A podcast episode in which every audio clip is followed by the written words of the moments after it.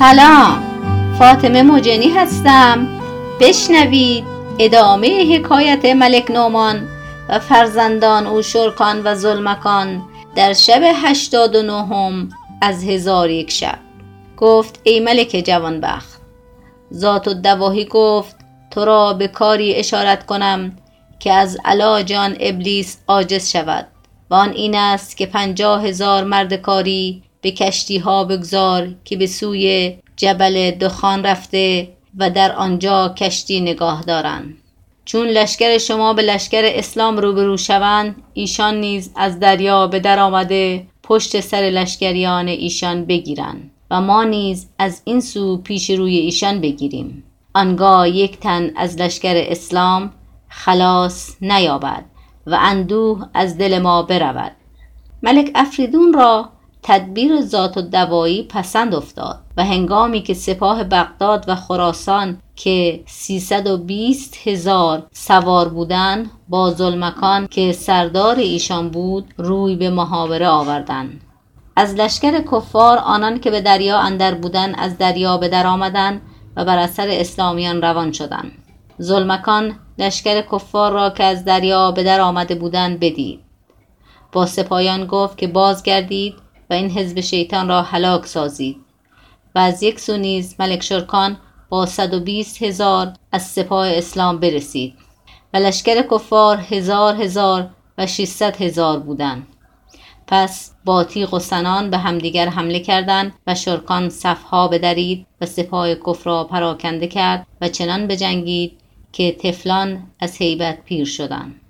و شرکان حمله بر کفار می کرد و شمشیر و نیزه به کار می برد و تکبیر همی گفت تا اینکه آن گروه را به کنار دریا بازگردانید و از لشکر کفار چهل و پنج هزار سوار کشته شد و از اسلامیان سه هزار و پانصد تن کشته گردیدند. چون هنگام شام شد فریقین از هم جدا گشته به خیمه ها بازگشتند و آن شب ملک شرکان و ظلمکان را چشم نخفت.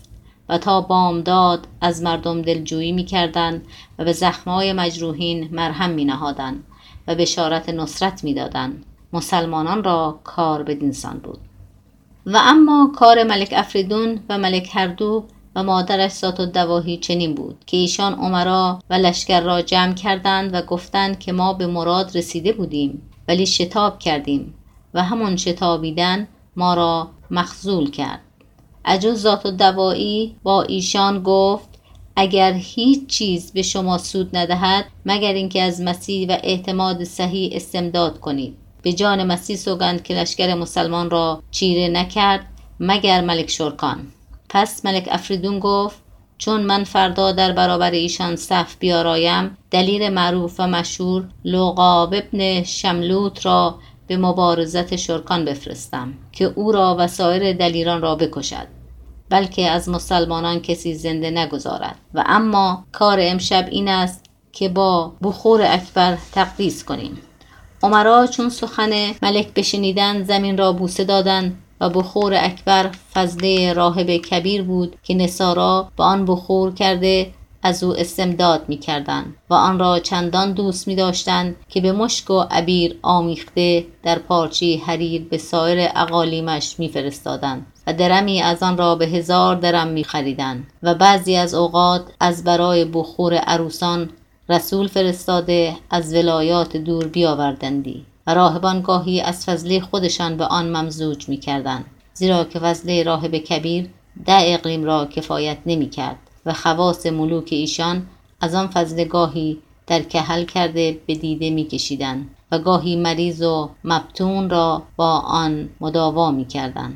الحاصل چون بامداد شد و جهان از نور آفتاب روشن گشت دلیران جنگ را آماده گشتند چون قصه به دینجا رسید بامداد شد و شهرزاد لب از داستان فرو است